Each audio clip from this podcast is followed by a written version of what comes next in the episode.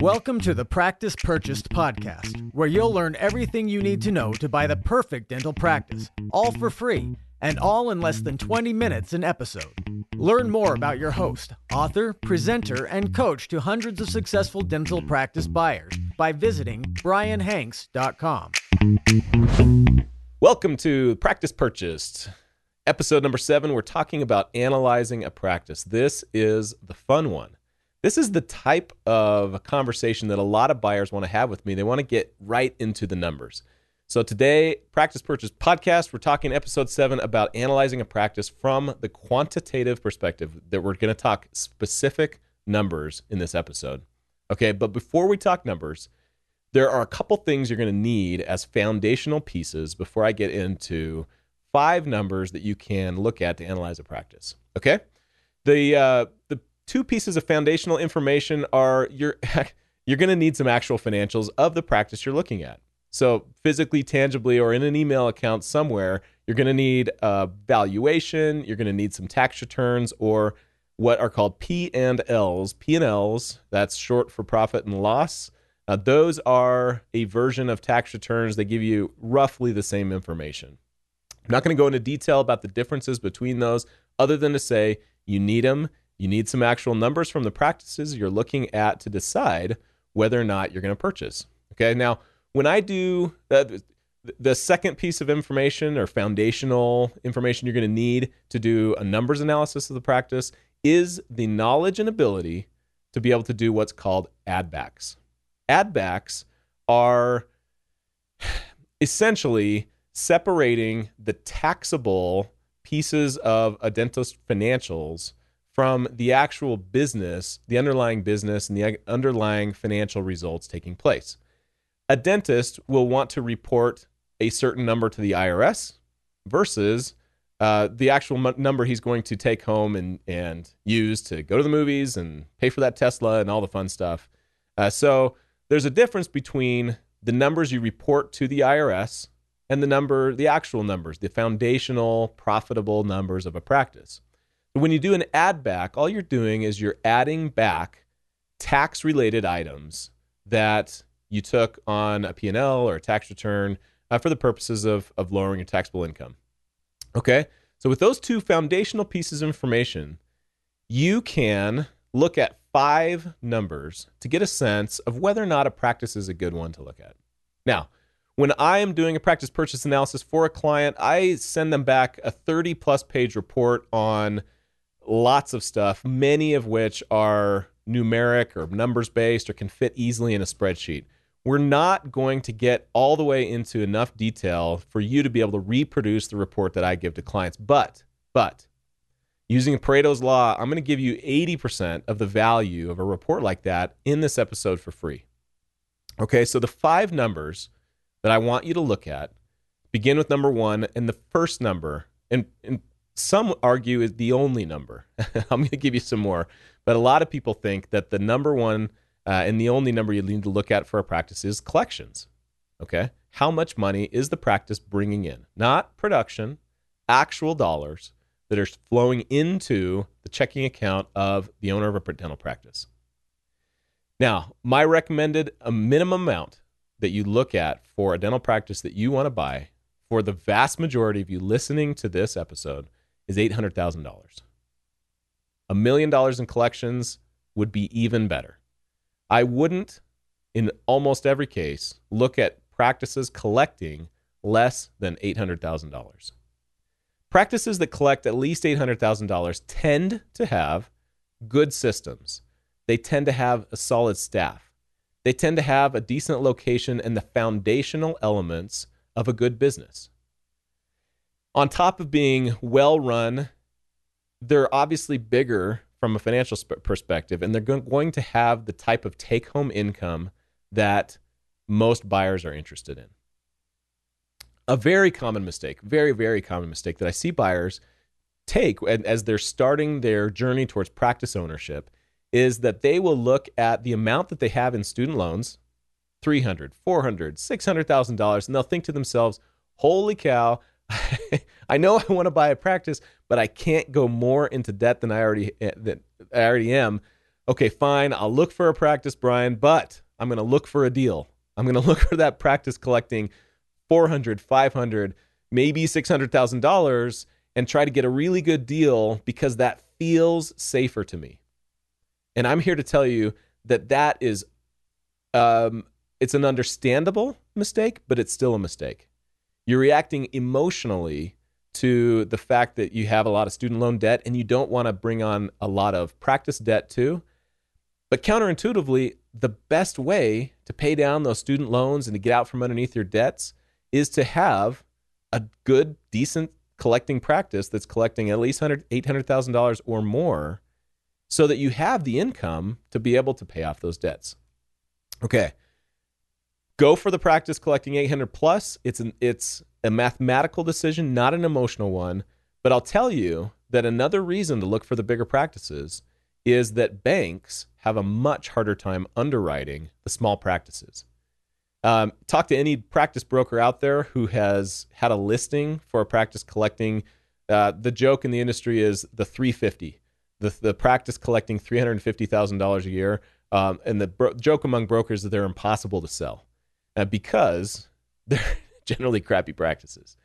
So, generally, small practices are small for a reason. Um, maybe it's bad demographics. Maybe it's the location is poor. Maybe uh, a competitor has come in and taken the patient base. Maybe it's an older dentist who just held on too long. But there's usually a reason that a small practice is small. And if you, as the buyer, are thinking that the reason the small practice is small is because the selling dentist is so much dumber than you, and I use the word dumber on purpose to make the point. Um, it's it's almost certainly not true. Okay, the selling dentist almost certainly is at least as smart, if not far smarter than you, uh, given their business experience, and the chance that you are going to find the deal the practice that's only collecting 500 but with two small tweaks next year is going to collect 1.2 million dollars is minuscule okay? I want you to go look for the big practices. Yes it's harder. Yes it's going to be more difficult but they're going to be the practices that have the good systems the good staff the good location um, the types of things that you want as a practice owner okay? So number one the number one number to look for in a dental practice that you're looking to buy is collections. 800k or more preferably a million plus. Number two, the second number you want to pay attention to is profit. Profit is how much money is left over for you as the owner. Now, do you know the average overhead of uh, dental practices in the US? So, the average overhead for dental practice in the US, and this is an average across all specialties and across um, the entire country, 61.7% It's going to be a little bit higher for you based, you know, if you have a practice that uh, is doing certain procedures, can be a little bit lower for you pedo offices out there, some OMS offices. Um, but on average, the average dentist is keeping just under 40% of every dollar, 40 cents of every dollar that comes into their practice. Okay, so a little terminology lesson here. Overhead is a fancy way to say expenses. Okay, Expenses are the types of things that you need to pay or pay for to be able to run your practice. Okay, the big one is obviously employees, but there's lab fees, dental supplies, your computers, your rent, your utilities, all the things that require you to pull out your wallet or your credit card or whatever. Those are expenses, or another word is just overhead. Okay. Um, profit is whatever's left. Okay. So if a, a practice has 60% overhead, it has 40% profit. Okay, the two are two sides of the same coin. And here's where add backs come into play. You'll remember that add backs are the numbers that you add back to the profit reported to the IRS.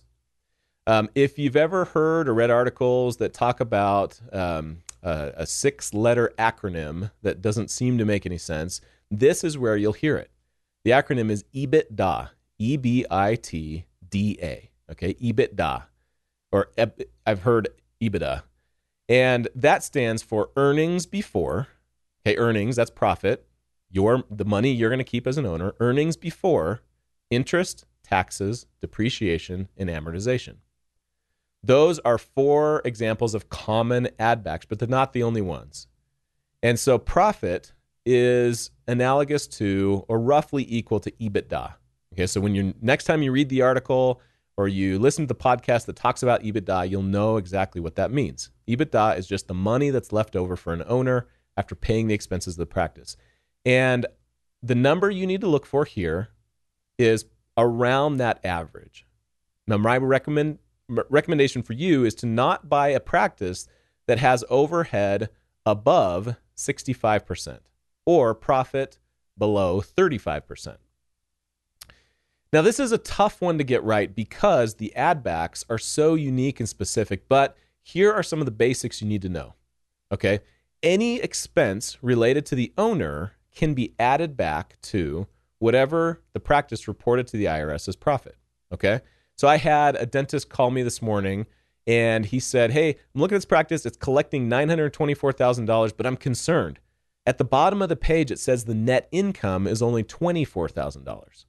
So collecting 924, profit of only 24, yikes, $900,000 in expenses. And I had to tell the dentist, no, no, no, no, no. You have to add back the owner related items in order to get the true sense of the profit. The profit, the actual profit, the dentist didn't actually just make $24,000 because you have to add back everything related to just the doctor. Okay, so that's going to be salary, payroll taxes, payroll taxes for the doctor, not the staff, but salary and payroll taxes for the doctor, any pension or 401k expenses related to the doctor specifically, meals and entertainment, car, travel, interest, okay, the doctor's interest, not yours, right? The doctor had loans on equipment or maybe the building or something like that. And then depreciation and amortization. I'll just briefly tell you the the, um, the definition of those uh, is is expenses you get the, the IRS forces you to take over time for an asset that's going to last you longer than a year. So a computer is potentially going to last you longer than a year. So the IRS says, hey, you can't expense the entire value of the computer in the year you bought it. You have to spread it out over the useful life of that item. So anything in a dental practice that you buy that can last longer than a year, generally over a thousand bucks, you have to um, what they call depreciate or amortize, and that is a number that gets uh, that gets added back to the net income. Okay, it's a little tricky, it's a little hairy. This is an area that I highly recommend getting help for. But if you're a buyer and you get a tax return or a P&L you could quickly look and say, well, what what did they tell the IRS we made? What's the dentist salary? What's the depreciation, interest, all the things that you're going to add back, and you can get a decent sense of what the profitability would be in a practice. I do recommend you get some help, some professional help to get the actual number. But if you're just trying to orient yourself and figure out whether or not this is a decent practice to be looking at, now you know how. Okay, let's talk about item number three the third number to pay attention to staff costs and the benchmarks around those. But before I do, I want to say that probably the most helpful thing for me when I was learning this process, and as I teach other dentists this process of analyzing a practice from the perspective of the numbers and understanding the taxes, the accounting, um, all the number related things in a practice, nothing beats seeing this in, in action, seeing the financials, looking at an actual spreadsheet and seeing where the numbers from a tax return would go into uh, a spreadsheet of a practice you're trying to analyze. Um, which is why I created the course, uh, the online course that um, is called the Practice Purchase Blueprint, where I analyze three real dental practices, real financials, real tax returns, in the real spreadsheet. You get to watch over my shoulder as I take the numbers from the financials and I talk about whether or not I'm adding them back and, and why and how and where the numbers go and how you get to an actual um, the actual sense of the profitability of a practice. Okay. And by the way, if you just want to practice this process, the first analysis is the first module in the course, and that is completely free. It's available for every anybody, anytime. You don't have to pay a dollar for it. You can check that out at the practice, uh, excuse me, practice purchase blueprint practicepurchaseblueprint.com. Know the practicepurchaseblueprint.com. So the third number we're paying attention to are staff costs. Why are we paying attention to staff costs? There's so many expenses in a dental practice. Well, the reason is staff costs are by far the largest expense in any dental practice. Okay, so if you are looking at a practice and the profitability is around benchmarks, it's somewhere between 35 and 40%, you want to pay attention to how much the doctor is paying their people, her people. Okay. Now, staff costs includes salary, payroll taxes, benefits like 401k or simple IRAs, and then any other fringe benefits offered like health insurance. Those are the big ones. Sometimes you'll see CE or uniforms included in that, but on the grand scale of things, salary, payroll taxes, pension benefits, health insurance are going to be the big ones. And uh, your staff is your biggest expense. And the number you want to shoot for here is 28 to 32% of collections. So if you take, you add up all the salary, payroll taxes, pension benefits, all that stuff, you add it together, take that number, divide it into that year's collections, you want it to fall in the, the, the range of 28 to 32%. That's your sweet spot. Above that, and you're looking at a possible, eh, you're looking at a less profitable practice for sure than averages, uh, but you're potentially looking at a troubled practice. Okay, and here's why. Here's the case. Um, you might tell me, hey, Brian, I want to pay my people a lot. I want them to be happy. Happy employees make happy patients, and um, happy employees are going to bring more people in. They're going to have great things to say. Isn't that a good thing? And my answer is that there appears, based on the numbers, to be no correlation between how much a dentist is paying their people and the results that they see in the dental practice in terms of new patients, patient reviews, um, patient treatment acceptance, all of those things. Almost every case that I see where a dentist is overpaying people or hired too many people is simply a case of a dentist not managing their business as effectively as the average dentist in the US. I won't pass judgment, but I will say that as I've talked with a few sellers, I will often hear a seller say, "You know what, Brian? I knew I was 3 2 to 3 years away from retiring. My assistant came in and asked for a raise, and I didn't want to have the tough tough conversation. So I just said, "Sure, here's a raise." Because I knew that I was going to be selling the practice. So now you, as the buyer, are looking at increased overhead as a result. And that's a tough one to change immediately as a buyer. So pay attention to staff costs, keep them 28 to 32%, ideally.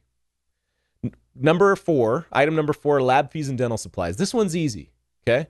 I want you to have a combined ratio. So lab fees plus dental supplies, 10 to 13% of collections. And this is going to dif- differ slightly based on specialty and production mix and things like that. So I'm, I'm more open to wiggle room on this number. Uh, but this one is is very important because this is a variable expense. Accountants call this a variable expense. In other words, the more dentistry you do, the more lab fees and dental supplies you will use, and the the easier it is for you as a buyer to be able to tell how well a dentist is managing that. Item number five is an important one, and, and that is the rent, the building costs. Okay. This number is key because it's fixed. This, unlike lab, de- lab fees and dental supplies, which go up and down with the amount of production you're doing. Rent is fixed, and it's fixed forever. Or if you buy the building, the cost of the building. It never goes down. In fact, most leases have what are called elevators built into the lease that automatically raise your rent every year by 2 to 3% in most cases, the rate of inflation. So, what I want you to watch for as you're looking at dental practice for sale is facilities costs, building costs. So that includes rent, repairs, uh, utilities, and upkeep. Things like security, groundskeeping could be included in that. Of preferably seven to eight percent of collections, but certainly less than ten. And now that's going to be geography specific. You're calling me from downtown San Francisco, downtown New York. Your number is going to be tougher to get under 10%, and I understand that. So those are your five numbers: collections, profit, staff costs, lab fees, dental supplies, and rent, uh, rent and building expenses. Other numbers to possibly pay attention to would be advertising and legal, legal expenses or one-time things like a consultant. Now, if you have questions about this process, please email me directly, Brian at brianhanks.com. That's Brian with an I, brianhanks.com. And please let your friends know about the podcast and leave a review on iTunes. I really appreciate you joining me today. Thanks for listening to the Practice Purchased podcast. For more information about Brian's best selling book, How to Buy a Dental Practice, or about the Practice Purchase Blueprint course, visit brianhanks.com.